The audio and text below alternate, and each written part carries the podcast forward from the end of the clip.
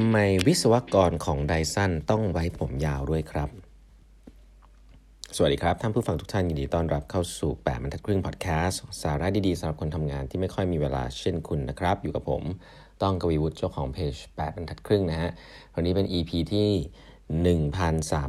1323 แล้วนะครับ ที่เรามาพูดคุยกันนะครับ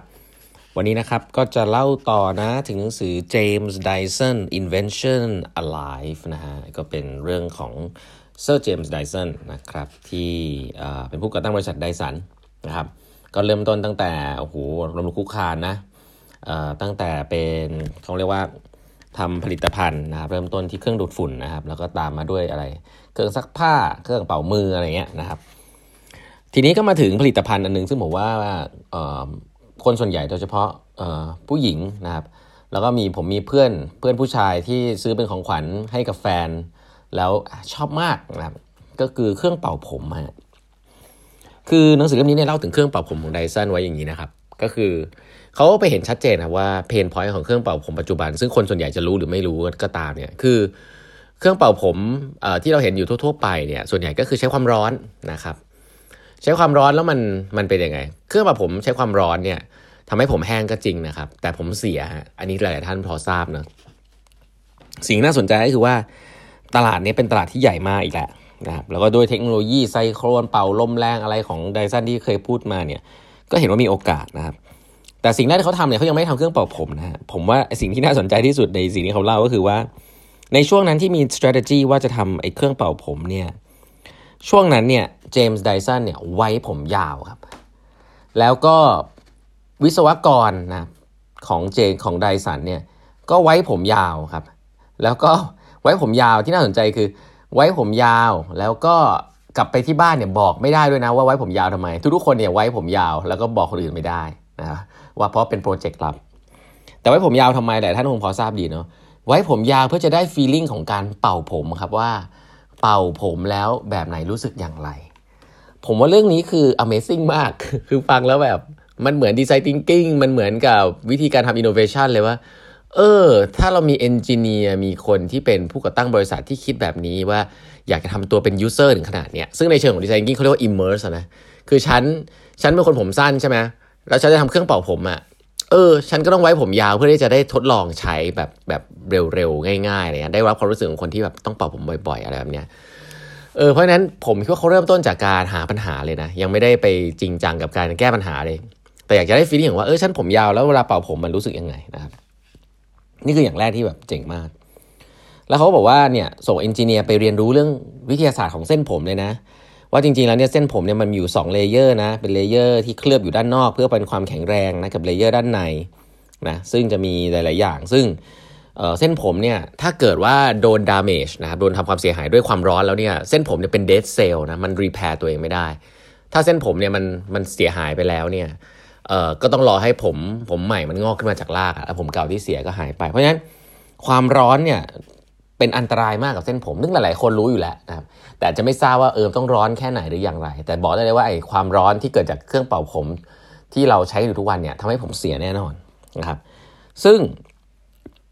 ไอ้ไอ้สิ่งเหล่านี้แหละคือสิ่งที่เป็นจุดเริ่มต้นของเพนพอยต์นะครับที่เขาพยายามจะแก้เนาะ แล้วก็แน่นอนนะฮะด้วยเทคโนโลยีของไดสันเนี่ยที่เป็นไอ้เครื่องไซโครนที่เป่าลมได้แรงเนี่ยบวกกับอีกหลาย ๆ อย่างเรื่องเอนจิเนียริงที่นำมาปรับให้กับให้มันเข้ากับไอ้ตัวบริบทของการเป่าผมเนี่ยเขาก็สามารถที่จะสร้างเครื่องเป่าผมที่เสียงเบาลงนะฮะเป่าผมได้แรงขึ้นด้วยความร้อนได้ให้แห้งได้เร็วขึ้นด้วยความร้อนที่น้อยลงนะ อันนี้จะหลักการคล้ายๆกับไอตัว Air Blade ของเครื่องเป่ามือที่ผมเล่าให้ฟังครั้งที่แล้วเนาะ จะเห็นว่าเขาก็เทคโนโลยีนี้มาแอพพลายใช้กับเครื่องเป่าผมด้วยนะครับแล้วก็ทำให้ผมแห้งเร็วขึ้นจริงนะครับเขาเรียกว่าเป็นเทคโนโลยีของเขาเองเขาเรียกว่า Dyson Supersonic Hair Dryer นะครับก็เขาบอกว่าใช้เงินไปกว่า 55 ล้านปอนด์ในการทำโปรโตไทป์ต่างๆ กว่าที่จะได้ขายนะทำทั้งหมด 600 โปรโตไทป์ครับเรื่องของ A Hair Dryer เนี่ยที่พูดเนี่ยไม่ได้พยายามจะบอกว่าเขาอูล้มเหลวมา 600 ครั้งอะไรอย่างนี้นะแต่แค่จะบอกว่าเนี่ยนะฮะคือบริษัทขนาดใหญ่ที่ เชื่อในเรื่องการทำโปรโตไทป์มากนะครับ แล้วก็ใช้คำนี้เลยว่าโปรโตไทป์เยอะมากกว่าที่จะออกขายนะ600อัน ถ้าเป็นเครื่องดูดฝุ่นเนี่ยเป็นพันอันนะเป็นหลายหลายหลายพันโปรโตไทป์ที่ผมเคยเล่าให้ฟัง แต่ว่าหลักการของการทำ prototyping เนี่ยโดยไม่มอง prototype เป็น failure เนี่ยฝังลากลึกมากในบริษัท Dyson company อย่างเห็นได้ชัดนะครับ แล้วก็เขาไม่ได้ไปเรียน design thinking นะเขาไม่ได้ไปเรียน Lean Startup อะไรเรื่อง MVP เขาไม่ได้เรียน แต่ผมว่าเป็นเป็นเป็น common sense ละกัน นะครับซึ่งพอเป็นบริษัทที่ทำเรื่องฮาร์ดแวร์อย่างเงี้ยแล้วเขาทำขนาดนี้ผมคิดว่ามันก็เป็นสุดยอดนะเพราะซอฟต์แวร์เนี่ยถ้ายังไม่ทำกันอันนั้นอีกเรื่องหนึ่งละแต่ว่าพอเป็นฮาร์ดแวร์แล้วเห็นเขาทำเนี่ยผมว่าเออเจ๋งดีนะครับแล้วก็ไอ้เรื่องของการที่วิศวกรไว้ผมยาวอย่างเงี้ยเออผมว่ามันมันบอกอะไรหลายอย่างนะว่าเฮ้ยถ้าเป็นเราเราทำงานอย่างเงี้ยเราเป็นวิศวกรเป็นคนทำงาน เราจะพยายามเข้าใจ user เราแค่ไหนนะครับก็แล้วถ้าถ้าหัวหน้าไว้ผมยาว แล้วหัวหน้าทำซักขนาดเนี้ยเจ้าของบริษัทอะ engineer มันจะไม่ทำได้ยังไงใช่ปะ ก็เป็นการ lead by example ที่เห็นได้ชัดมากนะครับ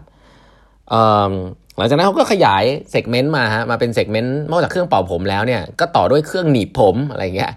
เครื่องหนีบผมเช่นเดียวกันครับปกติจะเป็นแผ่นเหล็กนะแล้วก็หนีบโดยใช้การดึงแล้วก็ใช้ความร้อนสูงใช่ไหมแน่นอนผมเสียนะครับเวลาจะปรับนู่นนี่นั่นเขาก็เปลี่ยนครับเปลี่ยนรูปแบบมาเนาะโดยเอาเทคโนโลยีในการปรับไอตัวเหล็กที่แบบ แทนที่ไอเหล็กที่หนีบผมเนี่ยมันจะฟิกใช่ไหมมันก็สามารถจะปรับตัว flexible ได้อะไรเงี้ยก็ทำให้การดึงผมการการรีดผม การดัดผมเนี่ยมันมันใช้ความร้อนที่น้อยลง แล้วก็กลายเป็นว่าดัดผมได้เร็วมากขึ้นนะครับไม่ต้องไม่ต้องหนีบหลายรอบอะไรเงี้ยเขาเรียกไอ้ที่หนีบผมเนี่ยก็ผมไม่ลงรายละเอียดเรื่อง engineering แล้วกันเนาะแต่ให้เห็นว่าเขาพยายามจะแก้จากไอ้ปัญหาความร้อนเนี่ยแหละ เพราะว่า ไอการที่เราจะปั่นทำอะไรให้แห้งเนี่ยเมื่อก่อนเนี่ยพอมันใช้ความร้อนเนี่ยมันทำให้สิ่งเหล่านั้นเนี่ยเสียหายเนาะแล้วก็ความร้อนก็กินไฟเยอะ แต่พอมีเทคโนโลยีที่เป็นไซโคลนเป่าลมแรงได้ แล้วก็เอามารวมกันนู่นนี่นั่นเนี่ยมันก็ทำให้หลาย ๆ เรื่องเนี่ยมันใช้ใช้ไฟน้อยลง แล้วก็กลับไปว่าได้ประสิทธิภาพมากขึ้นอะไรแบบนี้อันนี้มันก็เป็นการสร้างอินโนเวชันที่มันก็ step ออกมาเรื่อย ๆ นะงั้นก็จะเห็นว่า เออ พอเป็นเครื่องดูดฝุ่นใช่ไหมมาเป็นเครื่องซักผ้า มาเป็นเครื่องเป่ามือนะครับ แล้วก็สุดท้ายออกเป็น Product ที่เป็น B2C จริงจังก็คือไอ้เครื่องเป่าผมเนี่ยก็มานะแล้วก็จริง ๆ เครื่องเป่าผมของ Dyson นี่คือราคาแพงมากนะครับ แต่ว่ามีมีคนบอกว่า เออ มี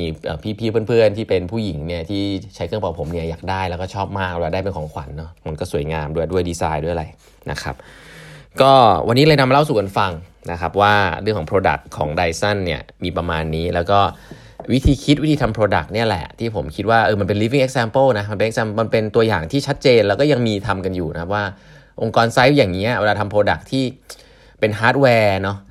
ก็ต้องทำ prototype แบบนี้แหละนะครับแล้วก็เวลาเขาทำ research เนี่ยลองดูดิวิศวกรเขาทำผมผมยาวอะไรเงี้ยเพื่อจะได้ test product ได้ไวอะไรเงี้ยเออมันเจ๋งอะ่ะมันฟังแล้วมันรู้สึกอิ่มเอมนะรู้สึกว่าแบบเออ มันก็มีองค์กรนี้จริงๆเนาะที่เป็นองค์กรระดับโลกที่ทำเรื่องพวกนี้เนาะเมืองไทยเราก็สามารถนำมาปรับได้นะครับ แล้วก็จะเริ่มอย่างไรผมบอกได้เลยเริ่มจากผู้บริหารระดับสูงครับว่าคุณจะแคร์เรื่องเหล่านี้แค่ไหน ถ้าคุณ lead by example เนี่ยเดี๋ยวพนักงานก็ทำตามนะครับ วันนี้เวลาหมดแล้วนะฮะ ฝากกด subscribe แบบทัดครึ่ง podcast แบบทัดครึ่ง YouTube แล้วก็ TikTok ด้วยนะครับ แล้วพบกันใหม่พรุ่งนี้นะครับ สวัสดีครับ